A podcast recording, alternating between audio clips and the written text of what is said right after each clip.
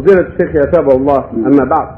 ألا ترى أن عدم فهم العلماء علماء الإسلام وطلبة العلم لخطط الكافرين وتنبيه الناس عليها لكي لا يقعوا فيها هو من أسباب تسلط الكفار عليهم؟ تقدمت الإشارة إلى هذا الغفلة الغفلة عن إرساليات الكفار وعن مكائدهم غفلة المسؤولين من القادة وبعض العلماء وبعض الأعيان غفلتهم لا شك أنها من أسباب تسلط الأعداء وانتشار شرهم وهكذا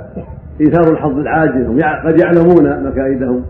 وقد يعرف بعض القادة ويعرف بعض الأعيان مكائدهم ولكن يؤثر حظه العاجل وما وما تمليه عليه نفسه من الباطل على نصر دين الله بسبب جهله وانحرافه وعدم بصيرته وعدم أيضا قوة إيمانه أو عدم إيمانه بالكلية وإنما يدعي الإنسان دعوى والحقيقة غير ذلك.